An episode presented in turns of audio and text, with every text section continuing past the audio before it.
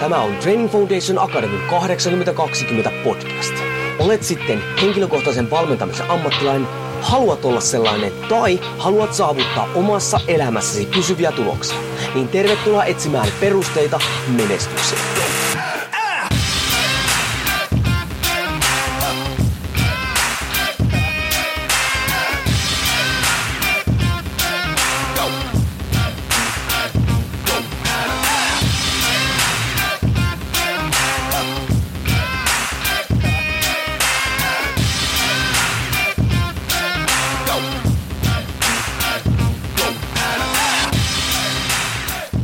Jouni Korhonen Training Foundation Akademista morjesta ja tervetuloa taas TFA 8020 podcastin pariin.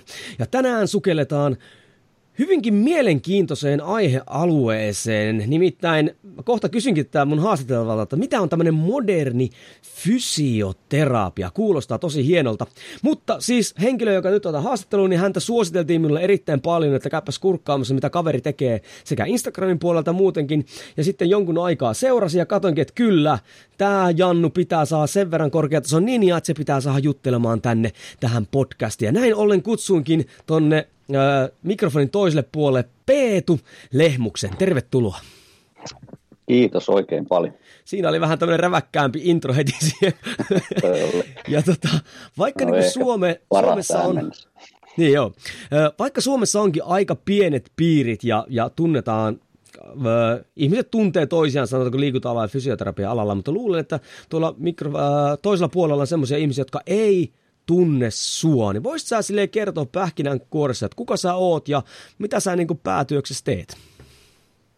Joo, eli tota, Peetu Lehmus, äh, sertifioitu urheilufysioterapeutti, toimin Helsingistä käsin R5 Athletics and Health-yrityksen tiloissa tässä tota, Käpylässä ja tuo oikeastaan aika, aika hyvin kertookin toi titteli, että mitä, mitä tässä touhuu, eli fysioterapiaa, mutta, mutta tota, kohdennetusti mulla asiakaskunta on sitten tota, urheilija, urheilijaa ja aktiiviharrastajaa pääasiassa. Ja, tota, no ehkä sen verran voi sanoa, että vähän niin valmen, pit, aika pitkä valmennustausta mulla on kanssa tuossa pohjilla valmennusta sinällään äh, tulee ehkä siinä, siinä muodossa, missä se ymmärretään, niin aika vähän tehtyä, että ihan,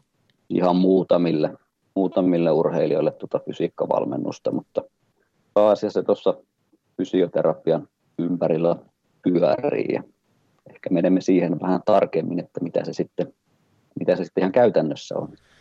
Kyllä, mainitsikin tuosta R5 ja nyt itsekin olen huomannut, että siellä on aika kovan luokan kavereita olette saanut siihen, siihen alle. Ja voitko hei nopeasti muuten kertoa tuosta R5, jos joku ei tunne sitä, niin tuota, että minkälaista toimintaa siellä on ja missä työ toimitte ja näin päin pois, nyt kun tuli puheeksi. Joo, mä oon tosiaan, mä oon tosiaan tuorein, tuorein vahvistus tässä, tässä talossa ja öö, tässä joku Helsingin, Helsingin metsällä käpylä, käpylä tota, rajoilla on toimipiste ja Täältä löytyy nyt sitten pari fysioterapeuttia, jalkaterapeutti, hieroja ja sitten ehkä vahvimpana on sitten tuo valmennuspuoli, eli on tosi monenlaisia, monenlaisia valmentajia, että on ihan voima, voimaharjoittelu erikoistuneita, sitten on kestävyyspuoleen, öö, kamppailuun ja kun fysiikkalajeihin kuntotestausta erinäköistä. Ne on aika isossa, isossa osassa, niihin on panostettu paljon. Sitten on ihan tuommoista myös niin kuin yritys- ja kunto, kuntoliikuntaa, liikuntapalveluita. Eli todella niin kuin monipuolisesti terveys- ja liikunta-alan alan juttuja löytyy, löytyy niin kuin yhden katon alta. Onko teillä niin kuin, todennäköisesti, koska on kuntotestausta, niin teillä on varmaan niin kuin omat tilat, että onko siellä niin kuin salit joo, ja muut vastaavat? Joo, yes, joo, kyllä tuosta tota, sali, sali löytyy ja, ja sitten on niin kuin testaus, pieni testauslabra ja, ja, ja et mahdollisuudet on sitten ihan tota, hapenotto suorituskykytesteistä niin kaikkeen voimantuottoon ja nopeuteen ja, ja, ja melkein, melkein, melkein mihin vaan. Ja ihan on kaikesta edes vielä päässyt kartalle. Tuntuu, että joka päivä tulee jotain uutta, mitä täältä löytyy, löytyy mutta tosiaan niin omissa tiloissa oma sali ja, ja, ja, ja yksityinen siinä mielessä, että, että se ei ole sellaista yleistä käyttöä, että meillä on, meillä on pelkästään sitten ohjatut asiakkaat, jotka tässä, tässä käy, niin säilyy semmoinen työrauha. Joo, se on hyvin mielenkiintoinen. katsonut kyllä, kun se on kehittynyt, koska on tälleen, mitä nyt on seurannut nyt somen välityksellä, mutta siinä muutama valkku, mitä on seurannut ja tälleen, että aika vauhilla on laajentunut ja kovan tason ammattilaisia kyllä, että mielenkiinnolla ootan, mitä saatte aikaiseksi. Hei, mennäänpäs nyt tuohon fysioterapiaan. Heti pitää tarttua yhteen juttuun. Sanoit tuossa sertifioitu urheilufyssari, niin jos joku ei tiedä, niin kun mä yleensä tykkään avata vähän niin kuin termejä, niin mitä tarkoittaa mm. niin sertifioitu urheilufyssari? Joo, se on tota, äh, SUFTin, eli Suomen urheilufysioterapeuttien äh, niin kun tuottama, ylläpitämä sertifikaatti, joka, joka sitten tota, sisältää tietyn määrän heidän omia koulutuksia, jotka, jotka pitää sitten olla sen uh, fysioterapeutin niin AMK-tutkinnon päälle käytynä. Sitten, sitten siihen vaaditaan vielä tietty määrä muita lisäkoulutuksia, uh, riittävä työkokemus ja nimenomaan näyttö siitä, että on tiiviisti urheilun parissa tai jonkun urheilijan mukana esimerkiksi. Ja nyt siihen on, jos sen ihan väärin muista, niin tälle vuodelle oli tullut vielä jotain lisäkriteereitä, joita en lähde valehtelemaan, koska en ihan täysin muista, mutta, mutta tota, meitä on Suomessa tällä hetkellä joku ö, noin 60, 60 sertifioituja ja et, et se on tavallaan ton, ton polun kun tuossa käy, niin, niin sitten on lupa käyttää sitä sertifioitu urheilufysioterapeutti nimikettä. Ja se nyt ainakin takaa sen, että, että on semmoinen jonkunlainen näyttö siitä, että, että kokemusta ja osaamista urheilun ja urheilijoiden parissa toimimisesta on hieno kuulla, niin että tuo ihan tuommoinen kunnollinen, kun nykyään sertifikaatteja vasemmalla ja oikealla, ja niitä saa, on se sitten verkkokurssi tai viikonloppujuttu tai puhelinsoitto tai mitä ikinä, niin hieno kuulla, että tuossa on tuolla oikein, että pitää olla työkokemusta ja pitää olla urheilijan kanssa toivon muuta vastaavaa, että se oikeasti niin merkitsee jotain se sertifikaatti. Kyllä, ja sitten mä tykkään siinä siitä, että, että, että se pitää kolme, kolme vuoden välein pitää tota, ollaan uusia, eli se on suht tiiviisti, eli, eli sun pitää olla näyttö kanssa siitä, että sä oot jatkuvasti kouluttautunut ja kehittänyt itseäsi, sä oot koko aika toiminut siinä urheilun parissa, että se ei ole sitten semmoinen, että kun se on kerran käyty, niin, niin, niin tota, sitten sä voit lopun elämässä olla, olla, olla urheilufysioterapeutti, vaan se pitää pitää yllä se ammattitaito, sitäkin siinä seurataan sitten. Mielestäni se on tosi hyvä juttu. Hei, sulla lukee tota, Instagram-profiilissa, mikä totta kai nykyaikana on se kaikkein tärkein profiili, ainakin tuntuu siltä, niin sulla lukee moderni fysioterapia. Niin se, se niin kuin tavallaan kiinnitti heti meikäläisen huomion, niin voitko sille avata? Totta kai se on varmaan aika laajakin termi, mutta mitä tarkoittaa moderni fysioterapia koska totta kai fysioterapia tavallaan varmaan normi-ihmiselle tarkoittaa tämmöistä kuntouttamista, ehkä jotain kuminauhajumppaa ja niin sen semmoista, mutta mitä tämä moderni fysioterapia sitten tarkoittaa? Joo, sillä ei varmaan semmoista ihan täysin, täysin oikea määritelmä olekaan, mutta mulle se tarkoittaa sitä, että, että tosiaan siitä se oma, oma niin tietotaito, niin se pidetään ajan tasalla, eli, eli kun jatkuvasti, jatkuvasti kouluttaudutaan ja mielellään sellaisissa koulutuksissa, mitkä myös on, on ajantasaisia, eli, eli ei välttämättä käytetä sitä 30 vuoden takasta dataa, vaan, vaan tota enemmänkin pohjataan se sitten tuoreempiin, sikäli mikäli uutta näyttöä on. Eli siinä olisi jonkun, niin kuin, joku tämmöinen näyttöön perustuva ää, niin tieto, tieto siinä taustalla.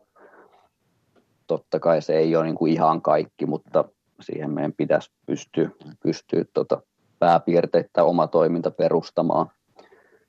ja sitten pikkasen päästäisiin pois ehkä siitä, no onko se nyt sitten vähän semmoinen, vähän semmoinen vanhoillinen tapa, tapa just, että jos me puhutaan fysioterapiasta, niin ymmärretään, että se on, se on just sitä kuntoutusta ja, ja leikkisesti heittänyt, että Kela korvattuu hierontaa ja kuminauhajumppaa.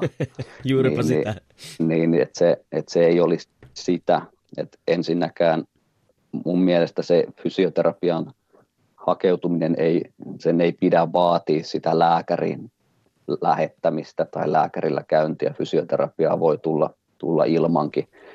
Ja se, että se, mä haluaisin, että se kynnys olisi pienempi, eli että ei tarvitse odottaa kahta vuotta sen kipeän olkapään kanssa ennen kuin sille rupeaa tekemään jotain. Ja sitten jos siinä on joku, että se on vaikka rasitusperäinen, niin todennäköisesti se on vähän ohi siitä lääkärin koulutuksesta ja lääkärin osaamisesta. Niin silloin se fysio voisikin olla esimerkiksi niin kuin järkevämpi paikka, missä pääsee nopeasti eteenpäin. Ja sitten tämä, että tästä mennään vielä, vielä niin kuin pykälä eteenpäin, että et, et eihän sulla ole pakko olla jotain vammaa tai loukkaantumista tai kipua siinä nyt taustalla, että sä voit tulla fysioterapiaan.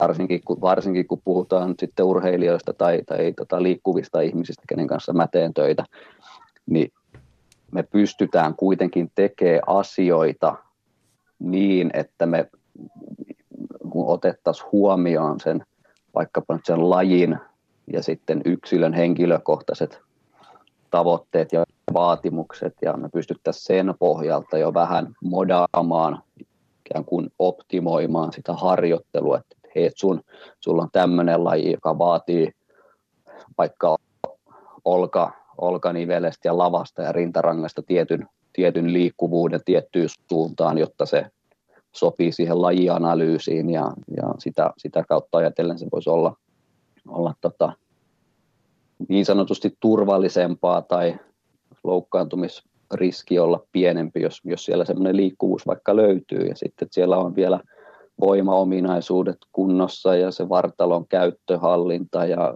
se, niin kuin nämä, nämä on niin kuin sellaisia juttuja, mitä, mihin fysioterapeutilla pitäisi olla paljon annettavaa, että osattaisiin vähän analysoida ja nähdä sitä liikettä, liikkumista, miten sitä, miten sitä kehoa käytetään, käytetään. Ja sitten jo, jonkunnäköinen, jonkunnäköinen haju vielä siitä harjoittelustakin, että, että, että, että mitä me voitaisiin tuoda siihen sen muun, muun harjoittelun, sen laji, lajitreenaamisen tai, on se sitten ihan, ihan vaan tota, vaikka omaksi iloksi lenkillä ja punttiksella käymistä, niin mitä siellä olisi sellaisia asioita, mitä ehkä kannattaisi tehdä, mitä ei olekaan välttämättä huomioinut. Niin tämä olisi niin kuin ehkä tämmöinen litania, millä mä niin kuin sitä modernisuutta tuossa, tossa niin kuin mitä mä ajan sillä takaa, että, että vähän, vähän niin kuin rikottaa sitä normia, mitä, mi, mihin se niin kuin yhdistetään. Et sitten kun jalka on paketissa, niin sitten mennään fysioterapiaan tekemään tekee tota kuminauhaa ja mobilisoimaan, jotta, jotta päästään kuntoon. Mutta kyllä se vaan vaatii vähän muutakin. Kun tuo niin kuin on meikäläistä ahistanut kauan jo, että se, että on niin semmoinen vähän niin kuin tämmöinen rajaveto, että okei, tämä on nyt fyssari ja tämä on voimavalmentaja esimerkiksi. Ja, ja kyllähän mä totta kai ymmärrän, että kyllähän ne spesiaalitietotaito kummassakin on siellä, mutta just mistä mä tykkään sun toiminnasta on sen vähän, mitä mä oon tuolla somesta nyt pystynyt seuraamaan, koska sehän on vaan tosin pintaraapasu, on se just se integraatio. Eli että miten nämä niin kuin, tuo lähemmäksi toisiaan, että kumpikin niin kuin, hyötyy, kumpikin puoli siitä. Plus sitten totta kai se, että niin kuin, ei välttämättä tulisi edes niitä vammoja tai, tai mitä ikinä. Eli niin kuin ennaltaehkä tässä, mikä aina kuitenkin olisi se kaikkein paras polku. Niin se olisi niin kuin helpoin kaikille, kaikille että, että, että jos nyt pitäisi niin kuin valita, että mikä, mikä se olisi se tärkein asia siinä niin kuin urheilufysioterapiassa, niin kyllä mä melkein sen pistäisin kuitenkin sinne.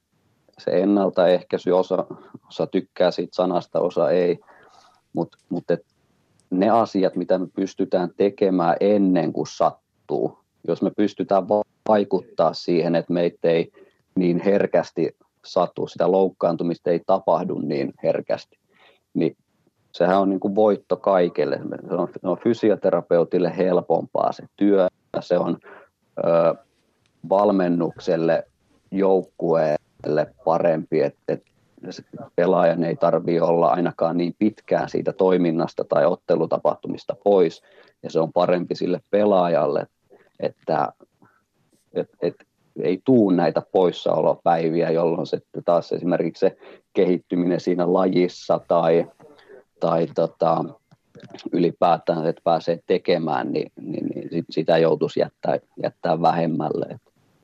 Kyllä se on. Pystyy, jos pystyy vaikuttaa ennen kuin sattuu, niin se on niin kuin loistava. Ja sen takia meillä on, meillä on niin kuin tosi, sitten taas liikuntapuolella tehdään tosi hyviä esimerkiksi lajianalyysejä, melkein joka lajista löytyy nykypäivänä, niin kyllähän me tunnistetaan sieltä ne asiat et, ja ne, ne tota, riskit, että mitä, millaisia, millaisia vammoja jalkapallossa sattuu ja mitä lentopallossa tulee. Ja, Mutta mut tehdäänkö me niille jotain? vai, vai odotetaanko me, että, että, että sitten sattuu ja todetaan, että nämä kuuluu lajiin, joka mun mielestä on niin kuin ihan paskapuhetta, että ei, ei, niin kuin, ei mikään vamma pidä kuulua mihinkään lajiin. Tuo on muuten niin kuin erittäin hyvin sanottu. Itsellä on siis, on totta kai liikunta-alalla pitkä tausta, mutta on myös tuolla urheiluopisto kentässä toiminut ja siellä monen lajin urheilijan törmänä näin päin pois, niin se on jotenkin niin kuin itsellekin aina karahtanut korvaa, että no sanotaan, että vaikka jos puhutaan heittäjistä, että okei, että sitten menee vaikka nyt se olkapää rikki, mikä nyt on aika yllä, tai selkä niin kuin heittäjällä, niin sitten sanotaan, että no, että et pitihän se tulla. Että et kaikkien pitää se kerran se kova loukkaantuminen kokea. Ja sitten mulla on jotenkin aina jäänyt, että, niinku, että miksi? niin, ja, ja, jos se on, että heit, he, et, et tiedetään, heittäjällä on olkapää selkävaivoin, niin siinä on jo aika hyvä lähtötilanne se olisi, että jos me ei tiedettäisi yhtään vaikka, että mistä ne johtuu. Ja tässäkin me voidaan niin kuin jo aika paljon tota, tavallaan tarkentaa sitä skaalausta, että nyt jos se on selkä olkapää, no okei, no mitä siinä heittämisessä tapahtuu? Totta kai siinä on olkapää, siinä on selkäkovil. No mikä se on se, mitä, mikä se on se biomekaniikka, mitä siellä tapahtuu? Mikä se on se kuormitusfysiologia? Onko siinä harjoittelussa jotain? Onko me nyt, onko me nyt yksilöity se, katsottu se yksi urheilija siitä, että et, et, et, et, tällä on nyt vähän erilainen rakenne, eri mittasuhteet, tää, tällä on erilainen tekniikka kuin tuolla toisella, niin eihän me voida laittaa niille pelkästään samaa ohjelmaa.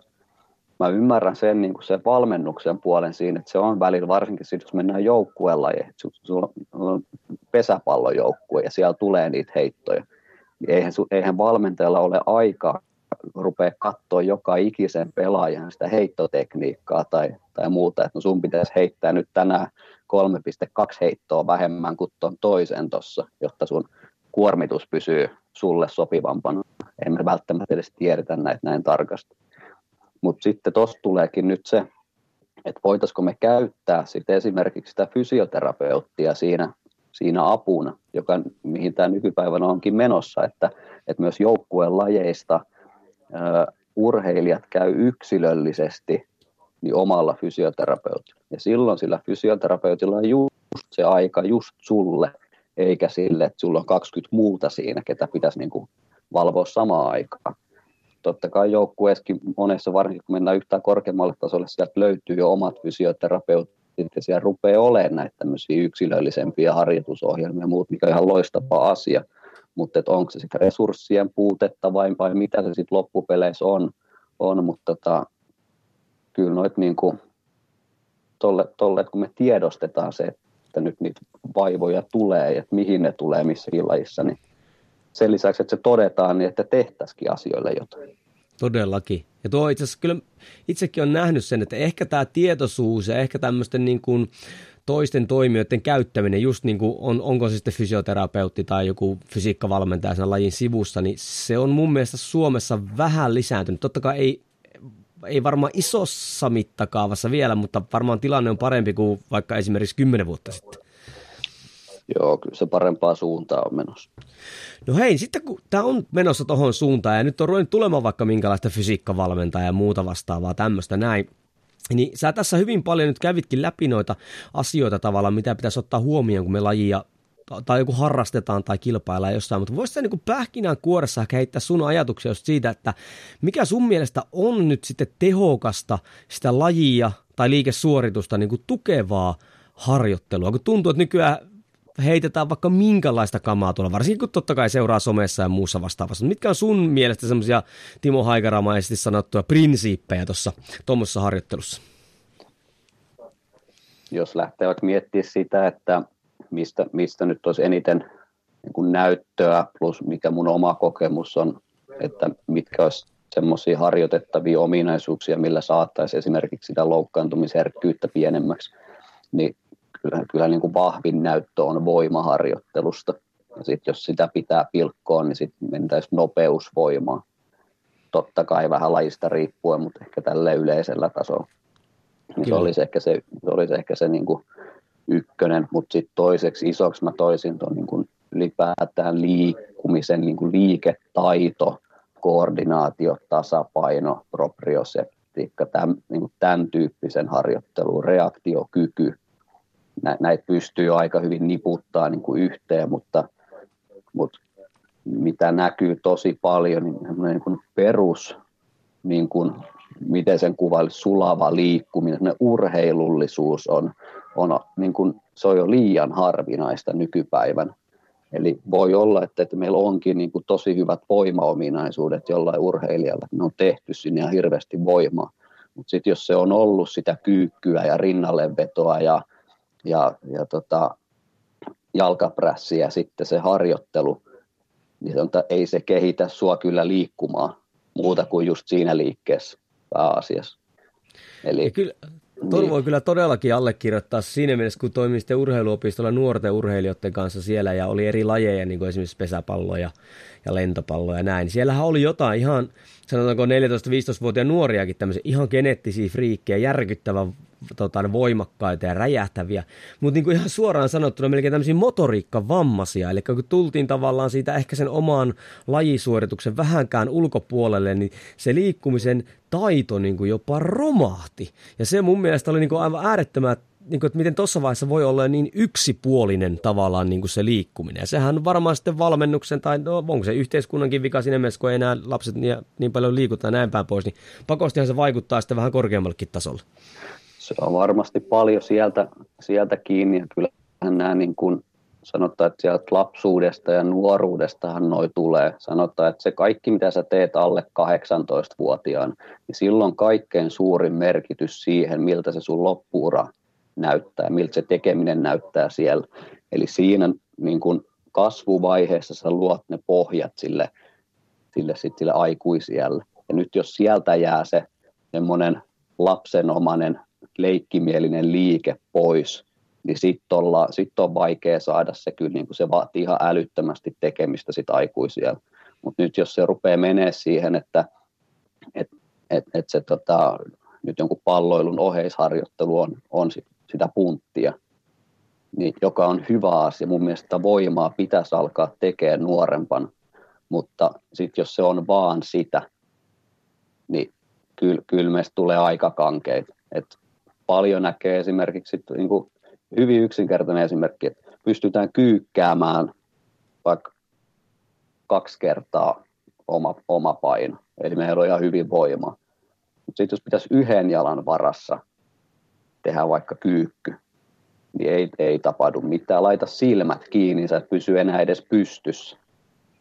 Ja mitä se, laji, mitä se laji sitten on, että jos se on, on jalkapallo tai pikajuoksu tai tai mikä ikinä, missä sä liikut niin ja, ja, jaloillas, niin mitä se liikkuminen on? Sä, sä menet y, yhdeltä jalalta toiselle. Kyllä. Sie, siellä on aika vähän niitä tuommoisia vakaita kahden jalan varas tehtäviä juttuja kuitenkaan. Totta kai sinne pitää saada sitä voimaa, mutta onko siitä voimastakaan mitään hyötyä, jos et sä osaa jalostaa sitä siihen liikkeeseen ja siihen, mitä siinä lajissa vaadit. Tuossa just haastattelin Ville Vileniä vähän aikaa sitten nuoret, lasten ja nuorten voimaharjoittelusta. Hän oli just tätä samaa mieltä. Että ensinnäkin, että voimaa voidaan ruveta niin kuin hankkimaan jo aika nuorena, kunhan niin kuin muistetaan aina, että voimaa voi hankkia muullakin kuin levytangolla. Mm. Plus sitten hän hyvin vahvasti meni just tähän esimerkiksi juuri yhdellä jalalla, että pitäisi mennä siihen, koska sillä todennäköisesti on suurempi siirtovaikutus sitten lajiin kuin lajiin. Niin, niin hieno kuulla, että, että sullakin tota selvä näkemys tähän on. Niin, hei, miten tota, testaat sä sun urheilijoilla jotenkin tai jos sulle tulee niin tämmöinen urheilija tai asiakas, niin testaat sä niin tolleen, laitat sä sen vaikka kyykkää sitten yhdellä jalalla silmät kiinni, tai miten sä niin tavallaan sitten kattelet että millä tasolla se liikkuminen on? No se, se taas riippuu.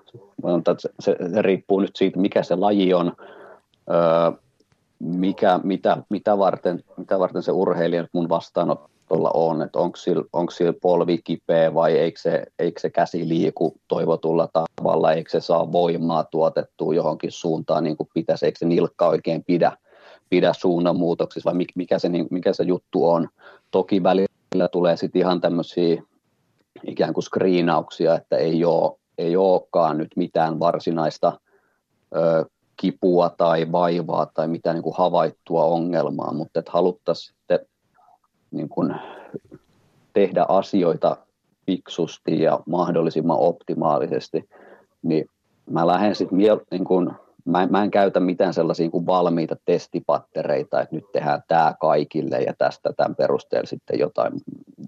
Ky- kyllä mä lähden tehdä sitten semmoisia niin kuin lajinomaisia juttuja. Joku yhden jalan kyykky, se sopii niin moneen asiaan. Siitä näkee niin paljon asioita, miten, niin kuin, tavallaan, että miten se nivelkohtainen biomekaniikka toimii, miten se koko, koko kropan biomekaniikka toimii, miten se, miten se urheilija on tottunut käyttää sitä kroppaa, kun mä en annakaan sille mitään ohjetta, vaan että tee vaan, tee niin kuin tekisit, tai miten se on helpointa ja vahvin tehdä, vaikka sitten se yhden jalan kyykky, niin siitä näkee jo aika paljon sitten me voidaan sen perusteella lähteä kokeilemaan eri juttuja, onko ne vaikeampia, helpompia, lajinomaisia.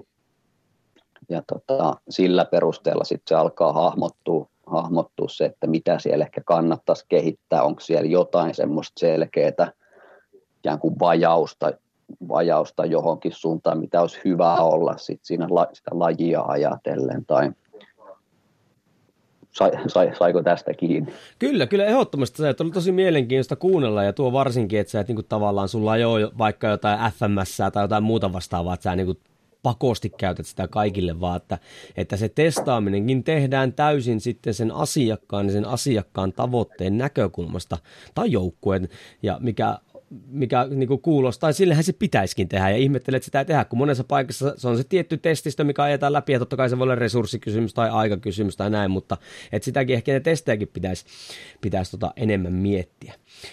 Hei, tota, No tuossa tulikin esille, että no se liikkumisen taito on semmoinen, että sitä ei välttämättä joko valmenneta tai oteta huomioon. Tai, ja sitten oli toi, että kahden jalan reenaaminen versus yhden jalan reenaaminen. Mutta tuleeko sulla muita semmoisia isompia virheitä niin kuin mieleen, mitä sä näet tämmöisessä ä, lajia tai liikettä tukevassa harjoittelussa tai niin kuin valmentamisessa, mitkä niin kuin pomppaa jatkuvasti silmille?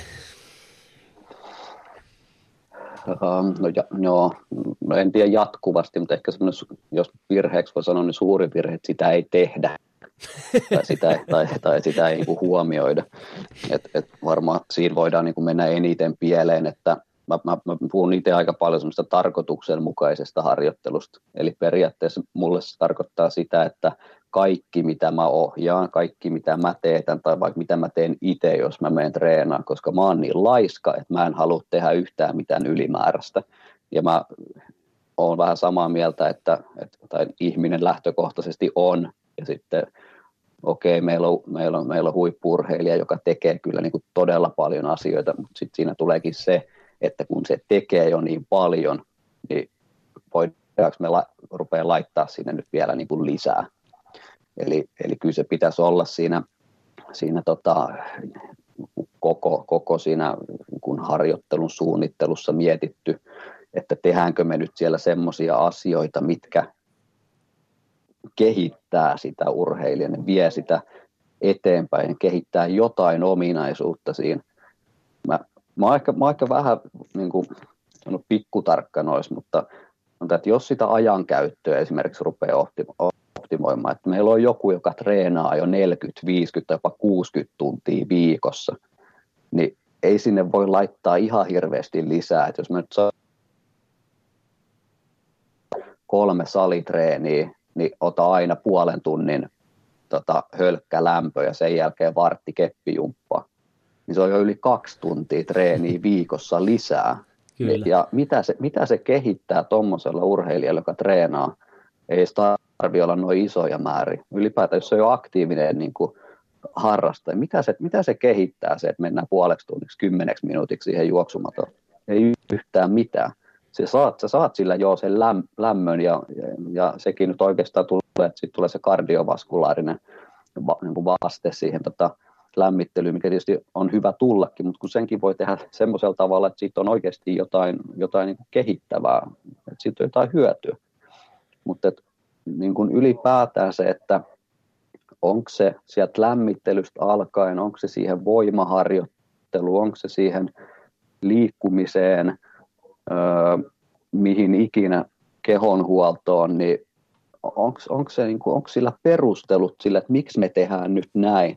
Palveleeko tämä maksimi takakyykky nyt taitoluistelijaa ihan hirveästi? niin, et, et, niin kuin ton, ton nyt miettisi, että totta kai niin kuin, niin kuin, tässä nyt on jo monesti sanottu, niitä voimaominaisuuksia tarvitaan, mutta, mutta se, että et, taas Villen sanojen mukaan, että et, et kun se, se voitaisiin miettiä järkevämminkin, että miten se tehdään. Ja vähän voitaisiin niin funtsia jo siinä, että kun me valitaan sinne vaikka niitä voimaharjoitteita, että millaisia nivelkulmia siinä lajissa tarvitaan, mihin suuntaan sitä voimaa tuotetaan – sitten me voidaan testaa, että kuinka se urheilija sen, sen tekee, näkyykö siellä jotain heikkoutta, mikä me voidaan sitten taas omilla testeillään todentaa, että, että nyt etureisi onkin suhteessa liian heikko, nyt meidän pitäisi ehkä kehittää sitä, tehdäänkö me sitten välillä kuitenkin jotain riittävän erilaista, riittävän poikkeavaa siitä lajista, jotta se ei ole sitten pelkästään nyt niillä tietyillä nivelkulmilla millä hinkkaamista, että me säilytettäisiin siellä se perusurheilullisuus, mistä sanoin, perustoiminnallisuus, ja sitä kautta se harjoitettavuus pysyy hyvänä, että et, et, et tämmöisiltä niin kuin rasitusperäisiltä ja ja että tässä on, niin kuin, tässä on niin monta juttua, mutta että nämä on tosi, tai niin kuin, tämä on tosi iso paletti, että jos, jos niin kuin pelkästään se, se valmentaja yrittää pyörittää tätä koko sirkusta, niin sitten hattu päästä, jos onnistuu. Mutta et varsinkin, että mitä korkeammalle me mennään ja vähän noissa niin kuin, niin kuin urheilijoiden tiimeissä, missä mäkin olen mukana, niin mitä korkeammalle mennään, niin sen suurempi se sirkus siinä ympärillä on ja sen se vaatii. Kyllä. Ja joskus on siis on parempi, että asioita on vähemmän. Kun tuntuu aina, että jos joku valkku ottaa tai tulee, niin se pitää niin kuin heti lisätä jotain tai niin kuin urheilijakin, nyt pitää tehdä jotain enemmän, mutta joskus se voi olla niin kuin se pahempi vaihtoehto, vaan pitäisikin enemmän ottaa pois. Ja itse asiassa minusta tämä koskee tämmöinen ajankäytön optimointi myös ihan niin kuin normitallaajiakin siinä mielessä, että kyllä nykyaikana enemmän kun keskustelee normi-ihmisten kanssa, niin et ei kenelläkään ole liikaa aikaa. Niin kyllähän se pitäisi samalla lailla niin tuommoista ajatusmallia niin kuin myös viedä myös sinne, sinne ihan normitallaajien puolelle, eikä pelkästään urheilen puolelle. Että tehdään niitä asioita, joilla oikeasti on niin merkitystä. Toi on tosi, toi on niin tosi hyvä pointti, koska et et monesti, monesti tota, just, että et vaikka se kyse nyt ei olisi siitä, että mä treenaan sen 40 tuntia viikossa, että mä en voi oikein tehdä siihen enempää, vaan siinä on se, mulla on käytettävissä se kaksi kertaa tunti, kolme kertaa 45 minuuttia viikossa siihen harjoitteluun perheen ja työn ja kaiken muun takia. Niin kyllä mä nyt haluaisin, että mä käytän sitten taas sen tunnin siitä, mikä mulla on siihen varattu, niin mahdollisimman tehokkaasti sitten kuulee paljon tätä, että no kun mun pitää lämmitellä se 15 minuuttia, kun mun ohjelmassa lukee niin, tai mun on pakko venytellä, koska, koska muut meet, niin kuin, että mä saan noin istumisen aiheuttamat jumit pois, ja, ja no, kauan sulla menee siihen voimatreeniin sitten vaikka, no kyllä siihen jää semmoinen 32 minuuttia. No, no, no niin, sitten otat siitä, siitä tota lepo, lepotauot tai palautukset ja siirtymiset pois, niin sitten se onkin yhtäkkiä 13 minuuttia se treeniaika. niin voisiko se miettiä sitten jotenkin, että, että tehtäisikin se lämmittely, liikkuvuus, mikä ikinä, mitä siinä nyt koetaan, että tarvitaan, niin siinä ei ole treenissä mukana, että se olisi just sitä kehittävää harjoittelua. Me pystytään tekemään niitä asioita sen verran matalatehoisesti, mutta kehittävästi, että siinä tulee se lämmin samalla. Sitten mä kysyn, no mikä se lämmittelyn tarkoitus sun mielestä on? Niin yleensä se on, että et saada, saada tota kroppa lämpimäksi tai, tai valmistaa se tähän harjoitukseen. No nimenomaan. Tarvitko sä siihen sen juoksumaton? entä jos me tehdäänkin jotain kehohallintajuttuja tässä, missä tulee sitten samaan aikaan se liikkuminen, liikkuvuus, vartalohallinta, tasapaino, koordinaatio, ja sitten sä ootkin treenannut näitä sen 15 minuuttia, ja sulla on vielä, vielä tota, lä, niin kuin kroppa on vielä lämpimämpi kuin se 15 minuutin tepastelun ja somettamisen jälkeen siinä juoksumatolla. Kyllä, siis kun tuo just niin kuin se, mitä itsekin koita ajaa, on se, että että just niin kuin nykyihmisellä, kun on se, se, se, se aika on niin vähäistä, niin sitä enemmän pitäisi niin kuin pystyä sitä vähäistä ajasta repimään irti. Ja itse asiassa se vaatii ihan semisti ammattitaitoa tai ainakin kiinnostusta ja niin kuin tämmöistä efforttia suunnitella se asia niin, mutta moni ei, niin kuin, ei näe sitä ja sitten kokee, että ei mulla aikaa tota, tehdä sitä sun tätä. Kun ehkä ne on semmoiset perinteet, niin kuin esimerkiksi alkulämmittely, että se nyt on 10-15 minuuttia, sitten sen pitää olla sitä 50 minuuttia juoksua ja sitten pari venytystä, totta kai takareidet ja oikkarit niskan takaa ja sitten me ollaan niin kuin valmiita. en tiedä, miten se saisi rikottua sitten.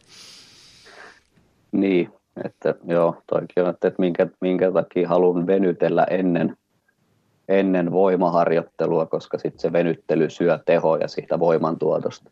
Niin ja sitten varsinkin se, että, niin ja se, että kun, siis loppujen lopuksi joku normi-ihminen kansalainen venyttelee, no yleensä ne, tiedätkö, ne samat venytykset. Perus, etureisi, mm. niin kuin, ja sitten vähän takaa-olkapäätä, käsi tuohon eteen ja käsi niskan taakse. Niin semmoiset, totta kai on se parempi kuin ei mitään tavallaan, että et, niin jotenkin edes tiedostetaan se, mutta sitten jos me jotain efforttia nähdään niin tekemiseen, että se voisi tehdä ehkä vähän tota, niin tehokkaamminkin. Hei, itse asiassa tähän mun mielestä aina tieto on vähän niin kuin turhaa, jos se siirry niin kuin käytäntöön, niin me ruvetaan niin lähellä olemaan tämä mun seuraava kysymystä, niin pakko niin kuin mennä tähän. Niin, niin, niin mua hirveästi kiinnostaa, kun sä toimit eri tasosten ihmisten ja urheilijoiden kanssa, että mitä sä niin kuin käytännössä myllytät niiden kanssa. Nyt liittyy just tähän, tähän että mitä sun mielestä on tehokas lajia liikettä tukeva harjoittelu, niin, niin pystyykö antaa semmoisen niin esimerkin, että mitkä on, ja, ja kyllä, siis ainahan yksilöllisesti pitää mennä ja yksilöllä ne omat jutut, mutta, mutta noin tälle yleistäen, että mitkä on semmoiset yleisimmät asiat, mitä sä duunailet sitten tämmöiset niin heittomerkeissä normiasiakkaan tai sanotaanko aktiiviliikkujan kanssa? Mitkä on semmoiset, mitkä yleisimmin tulee vastaan siellä? Uh, mulla on nyt vastaan ihan hirveästi kaikenlaista, mutta ehkä semmoinen, mikä sitten kaikki yhdistää, niin mä, mä kyllä niin kuin tarkastelen juurikin sitä liikkumista ja miten se ihminen sitä – työvälinettään, eli sitä kehoaan käyttää. Ja koska siitä tulee sitten, meillä on niin tiettyjä, ollaan tämmöisiä normeja niin sanotusti, mitä siinä minkäkin liikkeen on sitten kävely, juoksu, hyppy, kyykky, mikä, mikä vaan, niin, niin kuin tiettyjä asioita siellä olisi hyvä tapahtua kenties tietyssä järjestyksessä. Öö, eli, eli kyllä niin tämmöinen tavallaan tekemisen niin kuin tarkastelu, analysointi on, on niin kuin, eli puhutaan siis biomekaniikasta. Biomekaniikkahan on liikkeen, liikkeen tutkimista anatomian ja fysiologian näkökulmasta, niin sitähän se on ja se liittyy niin kuin käytännössä ihan kaikkeen, eli ei, ei, ei mulle tuu sellaista polvi, polvikipusta tai, tai sit tota, niin kuin mit, mitä, mitä tahansa, että tapausta, että missä mä en huomioisi sitä. Ja pyrkimys olisi siihen, että sitä pystyisi katsoa myös vähän laajemmin. Eli että nyt vaikka se polvi, polvi niin että katsottaisiin, että mitä siellä nilkas tapahtuu, mitä lonkas tapahtuu, miten se yläkroppa reagoi näihin, näihin sit tota alaraajan tekemisiin. Ja, ja koska sillä on sitten taas niin kuin ihan älyttömän suuri vaikutus siihen on se sitten se kipualue tai, tai onko siellä kipua ollenkaan, mutta sitten taas siihen suorittamiseen, että saadaanko, pääs, saa, saadaanko me voima siirtymään niin kuin mahdollisimman tehokkaasti, pystytäänkö me käyttämään niitä lihaksia nyt niin kuin tehokkaalla tavalla, että onko ne nivelkulmat aset, aset, aseteltu sillain, että et, et, et ylipäätään se on mahdollista sen lihaksen tuottaa siihen haluttuun suuntaan. Nyt vaikka mahdollisimman paljon voimaa.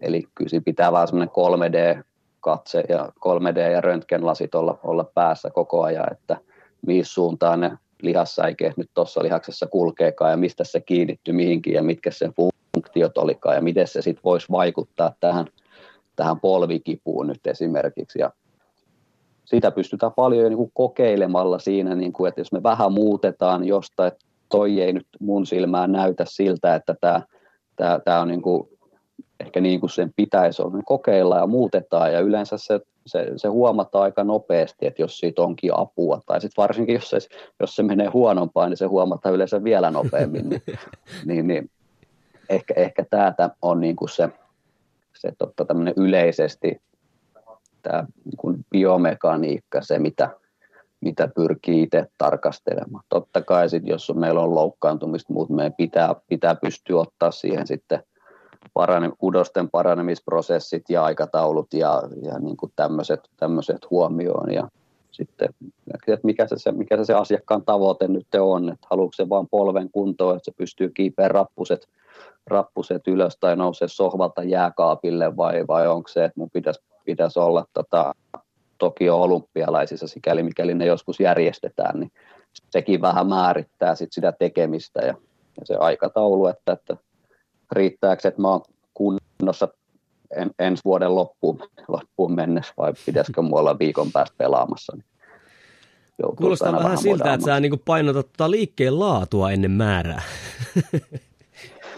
no joo, no joo, kyllä se ehkä, mutta sitten taas koitan muistuttaa niin kuin siinä sen, että mä en ole mikään niin, no mä oon aika perfektionisti niin kuin tietyissä asioissa, mutta sitten taas niin kuin ei, me voida, ei me voida sitä liikkumistakaan niin kuin määrittää täysin, että kyllä siellä on ne yksilölliset erot ja semmoista pientä vapautta siihen niin kuin pitää sallia ja, ja että jos ei ole ongelma, niin älä tee asiasta ongelmaa, vaan, vaan tota, että jos se toimii sillä, niin kuin kaikki on hyvin ja hommat etenee sillä tavalla, miten yksilö on tottunut asioita tekemään, niin, niin, niin tota, sitten antaa mennä niin, mutta että jos siinä tulee jotain, että on se sitten kipu tai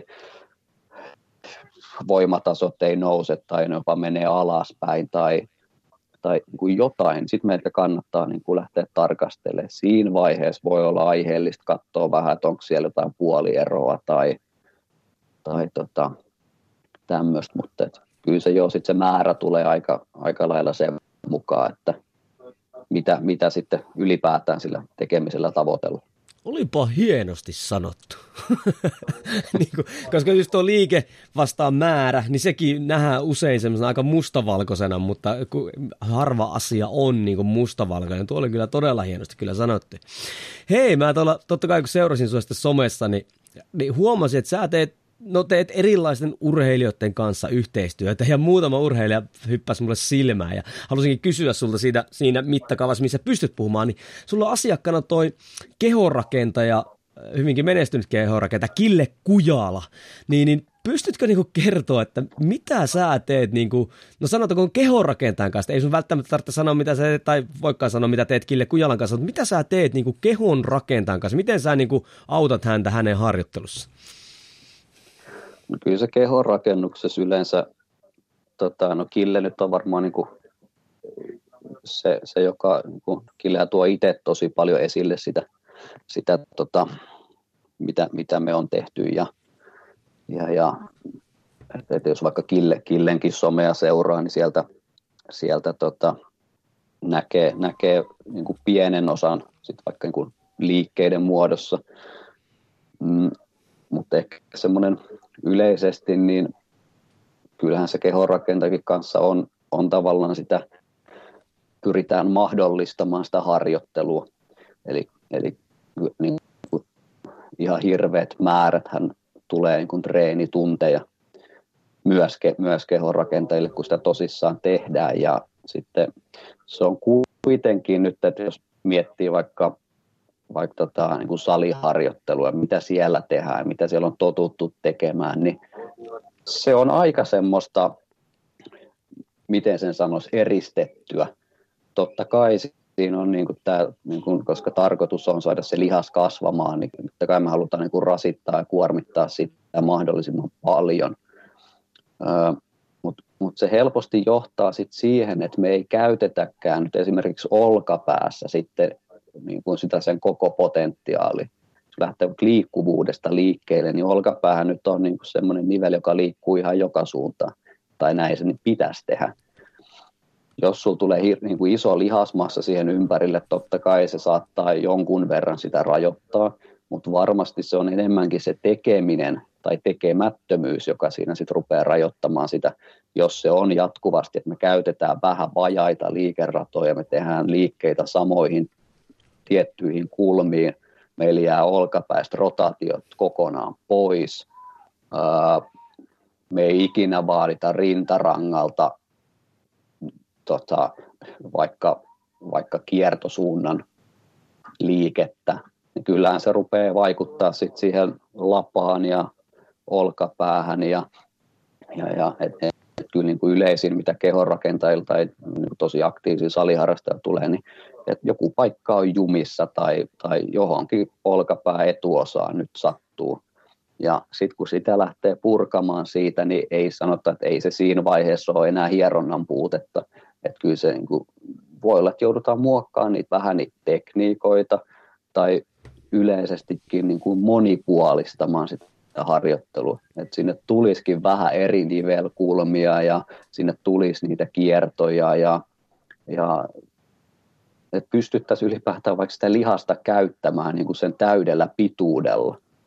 Tämän mä oon myynyt, myynyt sitten taas aika monellekin niin kuin ajatuksena, että et, et, et jos sulla on lihas on, no se, on, se kulkee pisteestä A pisteeseen B, sehän ei muutu.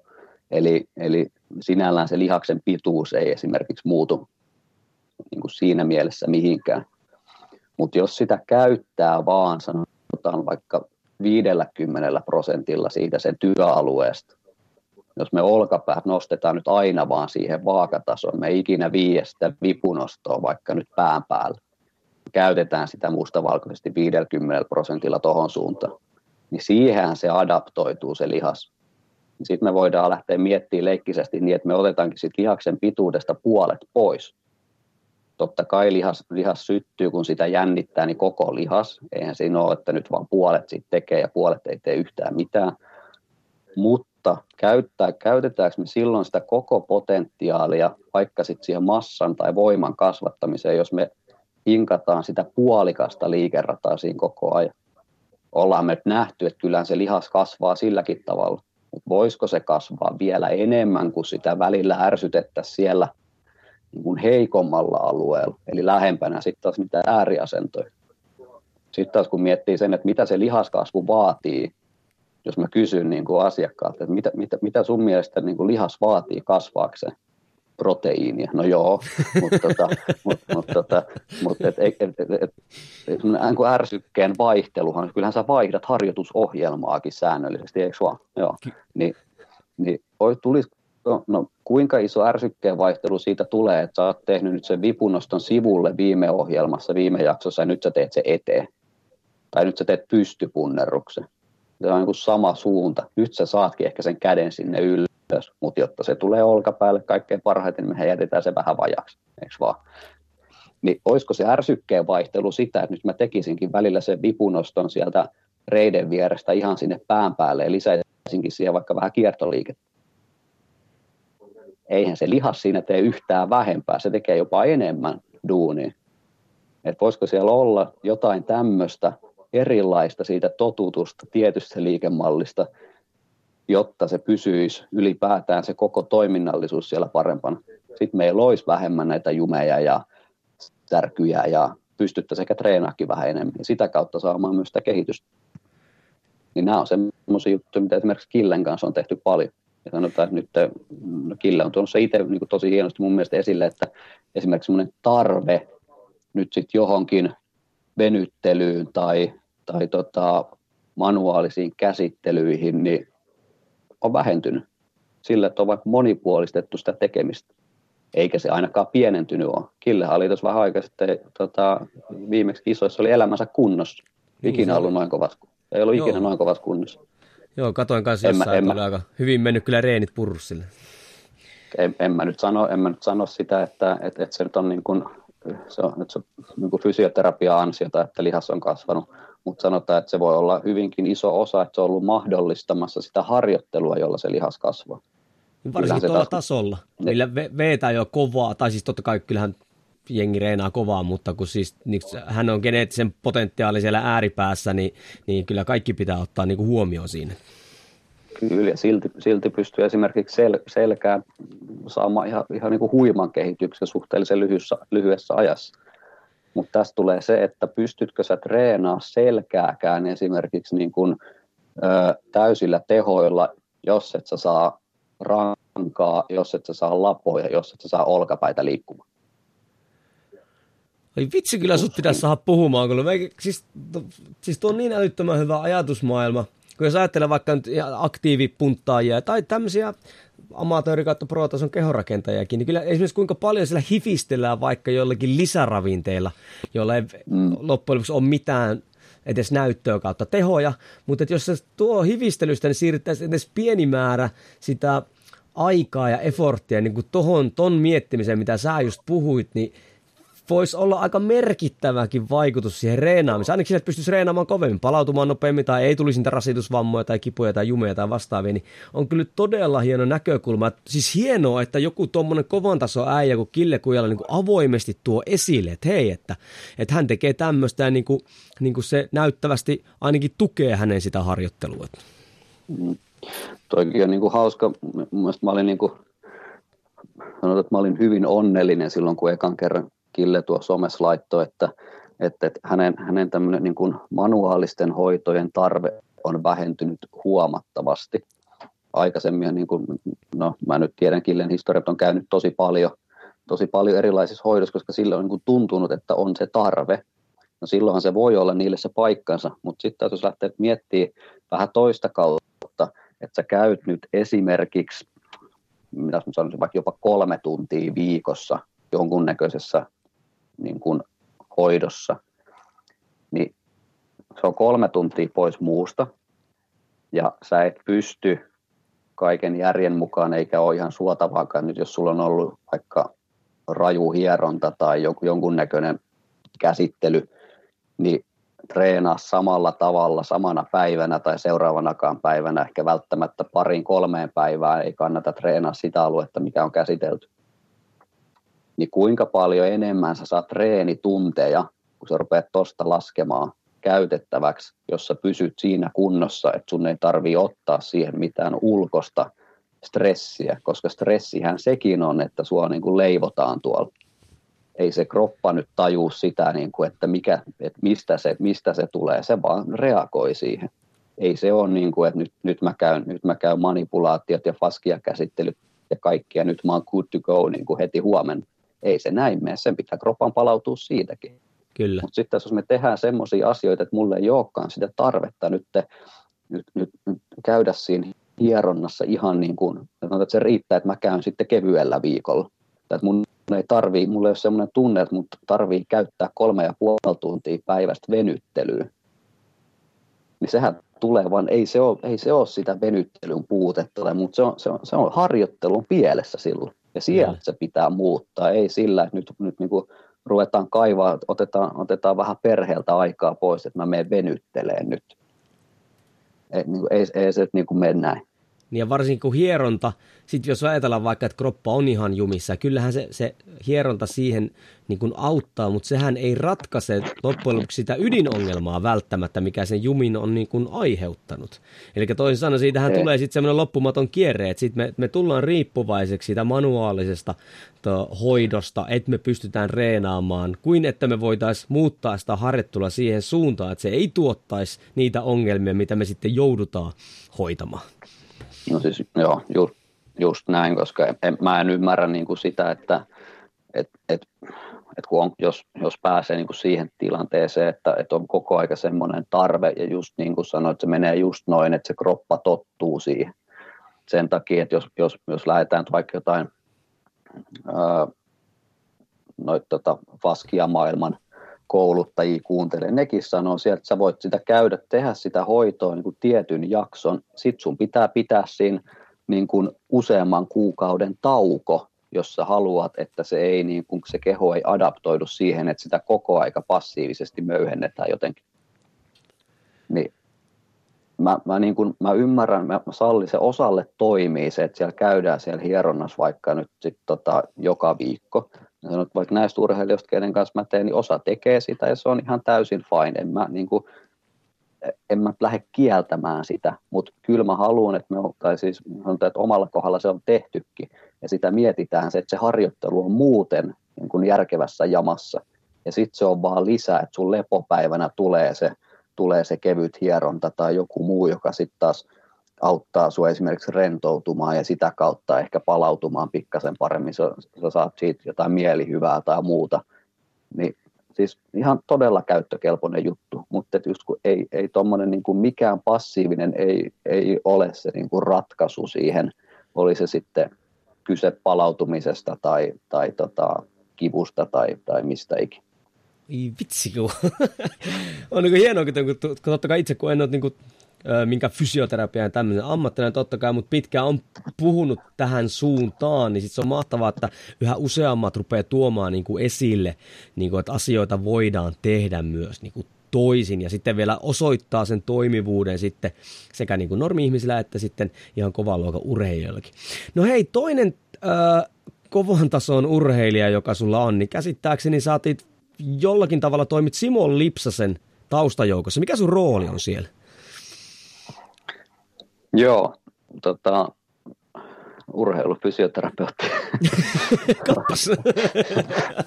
olet päässyt aamukaisin tota, hommiin. kyllä, kyllä.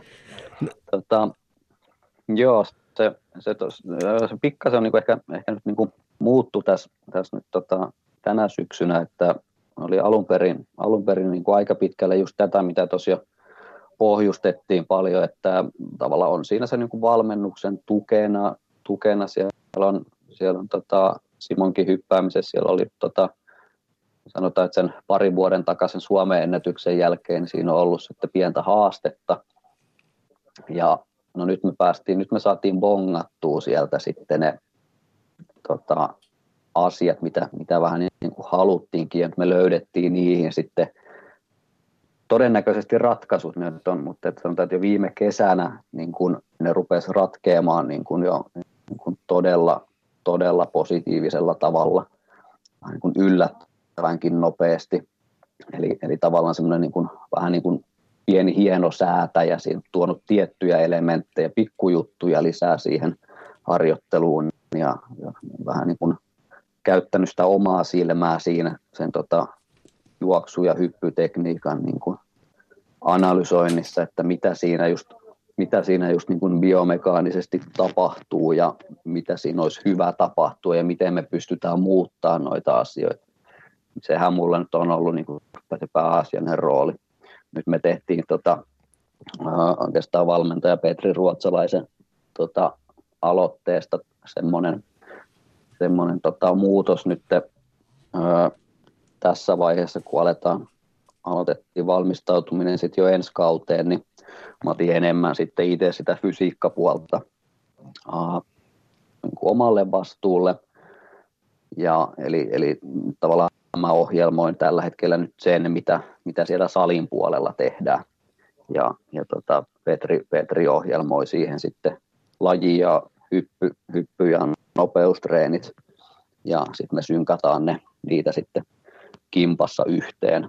Eli pointti tuossa oli oikeastaan se, että, että pystytään, pystytään tota, mm, huomioimaan nyt siinä voimaharjoittelussa sitten ne asiat, mihin me alettiin jo viime kaudella kiinnittää huomiota, niin nyt ne on mahdollisimman, mahdollisimman tota, hyvin ja, ja järkevästi ohjelmoitu siihen ohjelmaan sekä, sekä sit, tota, ö, pystytään ehkä vähän, vähän tarkemmin vielä seuraamaan sitä kokonaiskuormaa nyt, että se oli tosi, tosi raskas toi niin kuin viime kausi varsinkin loppu, niin nyt se, että se kuormitus ja palautuminen tuosta viime kaudesta tapahtuu mahdollisimman järkevästi ja saadaan tästä nyt sitten hyvä, hyvä alku kohti ensi, ensi kautta. Tuo on varmaan ammatillista aika mielenkiintoista, jos ajattelet jo uh, urheilijalla jotain tietynlaisia niin kuin suoritusongelmia, varsinkin noin korkealla tasolla, missä ominaisuudet on varmaan ihan ok, niin tavallaan niin kuin yrittää, tai urheilijallahan se voi olla aika turhauttavaa ja miksei valmentajallakin, mutta niin kuin bongata just niitä asioita, mitkä sitten niin kuin joko A poistaa jonkun ongelman tai B vie sitten sen suorituskyvyn niin kuin seuraavalle tasolle. Sehän vaatii totta kai aika paljon tietämystä ja, ja, ja, ja ammattitaito, että sitä pystyy niin kuin tekemään. Joo, toki on aika mielenkiintoinen, että me tota, Simon kanssa me aloiteltiin tekemään viime keväänä ja silloin siellä oli niin kuin, oli tiettyä juttua. Hän kertoi, että, tämmönen, että hän on itse huomannut ja kokenut tämmöistä ja valmentajakin nähnyt, että siinä hyppäämisessä on tämmöinen asia. Ja sitten me tuossa niin vastaanottosaliolosuhteissa me sitä testattiin ja katsottiin, että joo, että no se voisi johtua tästä, että kyllä täältä niin tämmöinen löytyy. No sitten tässä on sulle asioita, mitä sä voit tälle tehdä. Ja no sitten mä kävin katsoa tota, sitten tota lajitreeni, missä on valmentaja paikalla. Ja me katsottiin siinä sitä hyppäämistä. Sitten siellä, ää, sanotaan, että se, mihin me alun perin oli puututtu, niin se oli lähtenyt tosi nopeasti. Eli se oli niin se oli valmentajaltakin ensimmäinen kommentti, kun mä tulin paikalle, että sitä ongelmaa ei enää ole, että se on, se on niin kuin hoitunut.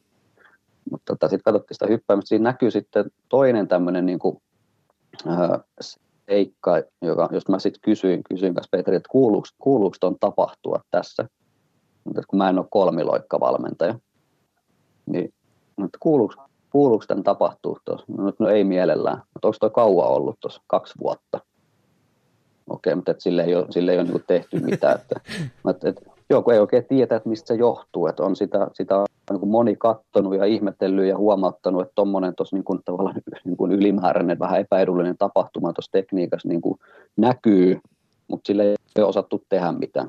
No sitten mä, sit mä, mä rupesin niin miettimään, että no mitä siinä tapahtuu niin kuin missäkin nivelessä ja tuon suorituksen aikana. Ja mutta no mun mielestä mä, mä järkeilisin tämän tällä tavalla treenin jälkeen me testattiin noin sitten vielä niin kuin erillisinä testeinä, että saadaanko me niin kuin testaten sieltä samat huomiot kuin mitä mä näen siinä liikkeessä. Ja me saatiin ne ihan samat huomiot. No sitten me mietittiin niihin harjoitteet, rupeat tekemään näitä. Ja niin kuin sanoin, niin yllättävän nopeasti, että jo sen viime kauden aikana, niin ne hävisi hyvinkin, hyvinkin vähäiseksi siitä, siitä tota suoritustekniikasta. Eli kyllähän se, niin kuin se niin kuin, tuloksen tekopotentiaali nousi ihan huomattavasti, mutta täytyy muistaa tuossa se, että, että, että tästä tulee se haaste sitten, kun noin on tapahtunut niin nopeasti, puhutaan muutamasta kuukaudesta, että on tapahtunut ihan älyttömiä muut, muutoksia noinkin niin kuin herkässä lajissa, niin ei se, et, et, nyt se ei vielä ihan, ihan napsahtanut sitten niin kuin se huippuonnistuminen kohdalleen, mutta et nyt se rupeaa olemaan se, se niin kuin mahdollisuus siellä ja, ja tähän me nyt niin kuin rakennetaan sitten kimpassa, kimpas nyt sitten tota tulevaa kautta ja toivotaan, että se nyt sitten osuu ja päästään niin takaisin sinne Simonkin niin omalle tasolle, mihin, mihin niin kuin mahdollisuudet selkeästi on kyllä kuulostaa niin kuin ihan äärettömän mielenkiintoista. Toivotaan, että, tai niin kuin näyttää siltä, että hommat menee eteenpäin. Ja tämän podcastin nimi on Perusteet menestyksen, mutta tosi hienoa, että tossakin mitä oli, että tarkkailtiin, mitä siellä toimii, ja sitten mietitään, että miten se ihmiskroppa toimii, mitä siellä on. Eli se anatomia, fysiologia, biomekaniikka on loppujen lopuksi kaiken non pohja, mistä me lähdetään sitten pohtimaan, mitä me ruvetaan tekemään siellä harjoittelussa ja valmentamissa. Hei, nyt loppuu vielä, en vie enempää aikaa, tässä on melkein tunti on heilahtunut aika vauhilla, mutta kun on seurannut sinua tuolla somessa, niin tuota, sen lisäksi siellä on tosi hyviä postauksia, suosittelen kaikkia seuraamaan ja varsinkin tämmöisenä anatomia, fysiologia, biomekaniikka nörttinä, niin tykkäsin sitä Lonkan, oliko se nyt biomekaniikka-sarja, eikö se semmoinen joku ollut sulla siellä? Joo, montako, tuliko se joku kuusi? Kuusi julkaisua. Joo, se oli aika reipas sukellus. Mutta Sano, siellä yksi... Ke- voin, ke- niin, voi kertoa, että alkoi, kadu, alkoi melkein kaduttamaan toisen postauksen kohdalla, että, että mihin lähti. Että se oli niin kuin monta tuntia per julkaisu, mitä siihen meni aikaa. Mutta, no ihan varmasti. Mutta mut jos, mut jospa se nyt olisi jotenkuten tuollain tota, ymmärrettävässä muodossa ja siitä joku vähän jotain, jotain ajatuksen pätkää saakin, niin sittenhän se on, sittenhän se on ollut se arvostus. Siis varmasti se herättää mielenkiintoa. Itse ainakin ohjaan mun opiskelijoita, että jos kiinnostaa enemmän, niin, niin, niin, niin katsomaan niitä postauksia. Siinä se näki, että siellä oli pistetty sitä aikaa. Mutta, mutta tärkein postaus, mikä mulle tuli mieleen siellä, mikä oli pakko ottaa puheeksi aihe. Tässä oli se yksi video, missä kävelet ja, ja teet yhden jutun, niin pakko kysyä, että miksi heitit sun yhdessä Insta-päivityksen foamrolli suoraan roskikseen? Mihin saisit sen laittanut? Ei, siis mä, sä, mä oon ihan samaa mieltä sun siinä, mikä se ajatus siinä oli, mutta se oli jotenkin niin hauska, koska totta kai siinä niin kuin ennakko-odotus oli ehkä vähän toinen, jos ajatellaan, että joku sitä katsoo. ja sitten niin, sä otsikko, paiskat. Sen... Otsikko on maailman, maailman paras rullausliike. Ja Kyllä. Siinä moni joutui pettymään. Juuripa tästä Nyt syystä. Niin voisi nopeasti vähän avata taustaa siihen, että se oli hauska. Joo, vähän tuommoinen tota, no ainakin, se on ainakin hyvin, hyvin huomiota herättänyt ja, ja tota, onhan se vähän tuommoinen mustavalkoinen, musta vähän iro, ironisesti toteutettu totta kai se video, että kyllähän putkirulla nyt voi käyttää vaikka juomapullon telineen, että et onhan sille niin kuin käyttötarkoituksia varmasti.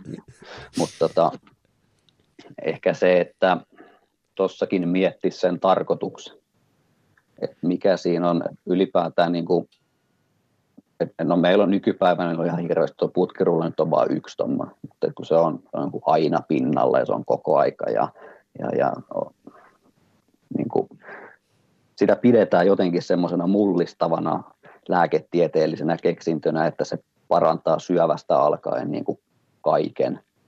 Mutta mut kun pitäisi nyt vaan niin kuin ymmärtää se, että se mitä sä näet siinä vaikka nyt sitten rullaa myyvän yrityksen mainoksessa – että palaudut nopeammin ja, ja voimantuotto lisääntyy ja mitä ikinä, niin ihan kaikkea ei kannata uskoa. Eli, eli tota, et löydettäisiin niin ne sellaiset oikeat lähteet ja niin kuin, et, et mihin, mihin joku rullaus nyt sitten oikeasti vaikuttaa ja mihin se ei vaikuta. Ja se nyt on siinä ehkä se idea. Ja kyllä me niin kuin, Mielestäni putkirullaustutkimukset on varmaan niin kuin yksi turhimpia, mihin on aikaa ja rahaa käytetty, mutta ne kaikki sanoo, sanoo hyvin pitkälle sitä, että siitä ei ole mitään hyötyä. Tai se hyöty on tosi minimaalista, se on ihan hetkellistä tai siitä on jopa negatiivista vastetta. Niin, että, mikä siinä on sitten se, niin kuin, että, että, että, että, että miksi sitä tarvii sitten tehdä Mä taas sanoa, että joku kysyy tai sanoo, että, no, että siitä on mulle apua. Mä no loistava, että, että tee ihmeessä. Jos sä koet, että siitä on apua, niin todennäköisesti siitä on silloin apu. Mutta tietyt faktat on niin kuin hyvä tietää, on se niin kuin asia mikä tahansa.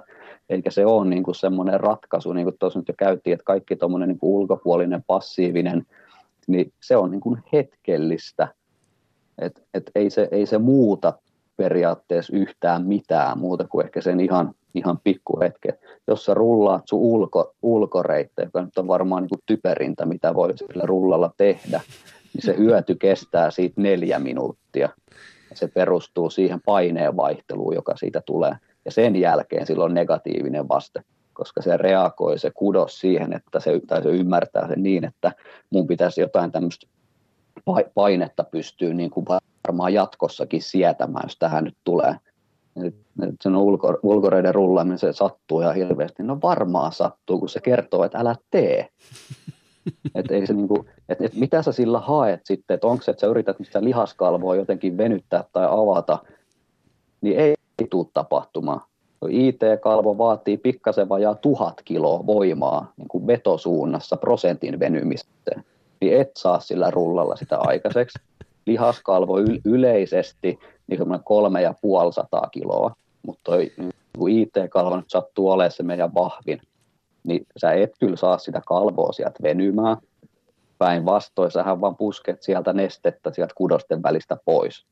Ja mitä se tekee, kun sinne syntyy alipaine siitä, kun se rulla vääntää yli. Mitä alipainessa aikaa, sehän liimaa niitä kudoksia entistä enemmän yhteen. Niin kuka, kuka haluaa sitten tehdä tuommoista tommosta niin kuin vaikka ennen treeniä. Se vaste, mikä sitten sit on tutkittu, että siitä saattaa olla niin kuin pieni, vaikka liikkuvuutta lisäävä, lisäävä hyöty sen pikkuhetken. Ja se perustuu hyvin pitkälle siihen paineen vaihtumiseen ja siihen hermoston reagointiin siihen. Se, se, saat vähän niin kusettanut sitä hermostoa, että nyt tapahtuu jotain, ja nyt se jotain muuttuu ja nyt se, ehkä se liikkuvuus saattaa hetkeksi lisääntyä. Mutta niin kuin sanoin, että pidemmässä juoksussa siitä on vaan haittaa. Enemmän mä hoidan semmoisia ongelmia, jossa se rulla on ollut osana sitä. Tehdään tosi paljon. Mä oon päivittäin hinkannut tätä mun reittä tai pohjetta, mutta kun ei tämä ei tää tästä lähde, niin mä koitin vielä vähän lisätä sitä määrää. mä ajattelin, että no, niin just niin kuin siinä, se mullakin, siis kun mä, sen takia mä otin tämän, koska mä tiesin, että just to, muun muassa ton postauksen perusteella tästä tulee hyvä setti, mikä pitää tuoda siis ihmisille esille. Ja just se, kun mua ärsyttää esimerkiksi Foamrolla, se muissakin ton tyyppisissä jutuissa, että yksilötasollahan, niin jos ihminen kokee, että joku auttaa, niin siihen on vähän vaikea niin kuin tavallaan mennä sanomaan, kun jokuhan voi kokea motivoivaksi vaikka päähän potkimisen, mutta sitten mm. kun me ruvetaan niin kuin isommassa mittakaavassa suosittelemaan jotain, ja varsinkin sitä, että se oikeasti niin kuin parantaa, niin kuin, tai on vastaus lähinnä niin kuin kaikkeen, niin silloin ehkä pitäisi pikkasen semmoista kriittistä ajattelua niin kuin tota, harjoittaa, plus sitten pikkasen tutustua siihen, että miten tämä meidän keho toimii, että voidaanko me oikeasti vaikuttaa niin kuin markkinointi, niin kuin sanoi, että homma toimii. Niin sen takia, että oli hyvä saada sultakin tämmöinen ihan pieni avautuminen tähän loppuun. Mulla on yksi tota, entinen opettaja, joka on, joka on tota, kun maan, maan johtavia tuon Faskian tutkijoita, ja kouluttaa, kouluttaa ympäri maailmaa ja, ja tota, monessa kirjassakin ollut mukana. Hän sanoi mun mielestä hyvin, että kun joku, joku tota, opiskelija kysyi, että just, että no, eikö mun kannata rullata, kun se tuntuu hyvältä. Niin hän vastasi, että kyllähän huumeetkin tuntuu hyvältä, mutta kannattaako niitä käyttää? Hiukan kärjistäen vaan. mutta hienosti sanottu. Mutta, mutta se just että, tota, että senkin voisi niin kuin käyttää kenties fiksummin sen ajan. Toki jos se nyt on semmoinen, että, että nyt pari minuuttia tuosta vähän, vähän niin kuin hieroskelen noita lihaksia, niin sille niin, niin, niin eihän siinä nyt oikeasti ole niin kuin kevyellä, kevyellä rullaamisella lihaksen päältä, niin varmastikaan kovin suurta, kovin suurta haittaa. Mutta ehkä mä niin kuin toisin tässäkin yhteydessä nyt vielä sen, vielä sen tota, pointin esiin tuosta, että mi, mi, mihin se, niin kuin se haitta sit voi tuon lisäksi, että saat siellä niin kuin kudokset paksuuntumaan pitkällä, pitkällä käytöllä, niin mihin se haitta sit voisi perustua, niin on just siihen sen hermoston manipulointiin. Eli että jos sitä käytetään palautumisvälineen, on se sitten rulla tai on se mikä ikinä, että sillähän sä voit saada sen tunteen, että, että, että nyt mun domsit lievittyy ja, ja, ja nyt, mä oon, nyt mä oon palautunut paremmin tuosta maksimaalisesta harjoitteesta, minkä tein, tein just äsken, että, että, nyt tuntuu paljon paremmalta, että nyt, tai, tai mä oon eilen treenannut, kun mä tänään rullan tätä lihaskipua tästä vähän pois, nyt mä oon palautunut, nyt mä voin mennä tekemään saman treeni uudestaan. Ei se, ei se palauta sua yhtään sen nopeammin, ei se muuta sitä fysiologiaa ainakaan niin kuin no, niin kuin nopeampaa suuntaan sitä palautumista. Se ottaa se aikansa, minkä se ottaa, ja se on, että se yleisesti on niin kuin kahdesta seitsemään vuorokautta. Niin ei se, että sä ole palautunut yhtään se enempää, vaikka saisit sitä rullaa siihen niin kuin auttanut. Sekin on stressi sille kropalle kuitenkin. Eli jos palautumista miettii, niin mä sanoin, että mitä vähempi, niin sen parempi. Ylipäätään niin kuin mitään, mitään ylimääräistä, mitä sun tarvii tehdä, niin mitä vähempi, sen parempi. Kyllä, ja sitten kun tuo just oli hyvin tärkeä tuo esille, että, siis, että sä pystyt foamrolla myös niin kuin haittaamaan niin kuin isossakin mittakaavassa sun toimintaa, että, että ei kannata aivottomasti nyt käyttää mitään tahansa työkalua, sillä pitäisi olla merkitys, niin kuin toitkin hyvin esille. Hei, meikäläinen on varastanut jo yli tunnin sun aikaa tässä näin, ja sun kanssa voitaisiin siis ehdottomasti puhua vaikka mistä, ja pitääpä, jos tuossa äh, kuulijoilla tulee jotain palautetta, niin vaikka ottaa toinen soitto sitten, kun selvästi äijällä on kyllä, on kyllä tota, niin sanottavaa, ja monen pitäisi kyllä sua kuunnella, niin tästä syystä, hei, jos joku haluaa nyt lisää vähän niin kuin seurata sua, niin mistä sut saa parhaiten kiinni? No kyllä se Instagram on varmaan semmoinen, että jos, jos tota, seurata seurataan haluaa, niin siellä, siellä tota, koitan aika aktiivinen olla. En laita selfieitä enkä belfieitä, joten se pettymys täytyy, täytyy tota, Hyvä tuoda esille mutta, tässä. Mutta, mutta, mutta se on, että jos niin kuin ammatillista ammatillista tota, materiaalia haluaa seurata, niin sieltä ja, ja, ja sitten täytyy tässä yhteydessä mainostaa, että oma, oma podcasti löytyy myös urheiluterapiaa nimellä Suplat ja Spotify ja varmaan vähän mikä vaan. Et siellä on, siellä on myös sitten vähän tähän samaan malliin, niin yleensä joku vieras turisemassa. Ja siellä on erittäin hyviäkin vieraita, kävin kuuntelemassa tai on kuunnellut kyseistä podcastia ja on kyllä todella, todella kovan luokan keskustelua. Jos vähänkään kiinnostaa vähän laajemmin ajatella asioita, niin kyllä suosittelen kyllä sun podcastia ehdottomasti. Mutta sitten jos jotain ihan niin oikeasti apuja haluaa, niin kyllä mä sitten sanoin, että tulee, tulee sitten ihan vastaanotolle, että no joo, no, että en, en mä rupea mitään diagnooseja tai muita tekemään sitten minkään somen välityksellä, että, että tota, kyllä se, se niin kuin vaatii sitten sen, että vaivautuu r paikalle, niin, niin, niin tota, sitten sit voidaan niin oikeasti, oikeasti auttaa, jos, jos, jos niin semmoinen, semmoinen tarve on, mutta kyllä noista varmasti aika jonkunnäköisiä vinkkejä sitten saa, saa ihan noista some, somepuolen jutustakin, että pääsee sitten vaikka alkuun sen oman, oman tota haasteensa kanssa, jos ei muuta. Kyllä. Hei, kiitän sua arvoisa kuulija, että sijoitit taas aikaa siihen, että kuuntelit vähän tätä meidän jutustelua. Ja öö, tämä podcast on ilmanen sulle, mutta ei minulle ja Peetulle. Me kulutaan tähän aikaa ja sitä myötä myös niin kuin rahan. Jos haluat tähän meille palveluksen, jos tuntuu siltä, että tämä oli semmoinen, mitä sä haluat vaikka kuunnella lisää, niin ota screenshotti, missä ikinä kuunteletkin tätä. Ja vaikka nyt sinne Instaan ja, ja täkää minua ja Peetu, niin tietää, että homma on ollut mielenkiintoista. Jos tämä ei ollut mielenkiintoista, niin älä jaa. Sitten me ollaan ansaittu se. Hei, kiitos Peetu Eetu, että tulit haastatteluun. Tämä oli todella mukavaa. Itekin oikein, niin mä tykkään tuommoisten kovia ammattilaisista kanssa jutella, koska se avaa aina sitä omaakin näkökulmaa. Sen takia mä teen omaa podcastia, että pääsee viisaampien kanssa juttelemaan. siis mä teen täsmälleen siitä syystä tätä. Joten, hei, kiitos sulle, kiitos sulle arvoisa kuulija. Ei muuta kuin, kyllä, ja ei muuta kuin nähdään, kuullaan seuraavassa episodissa. Moi moi!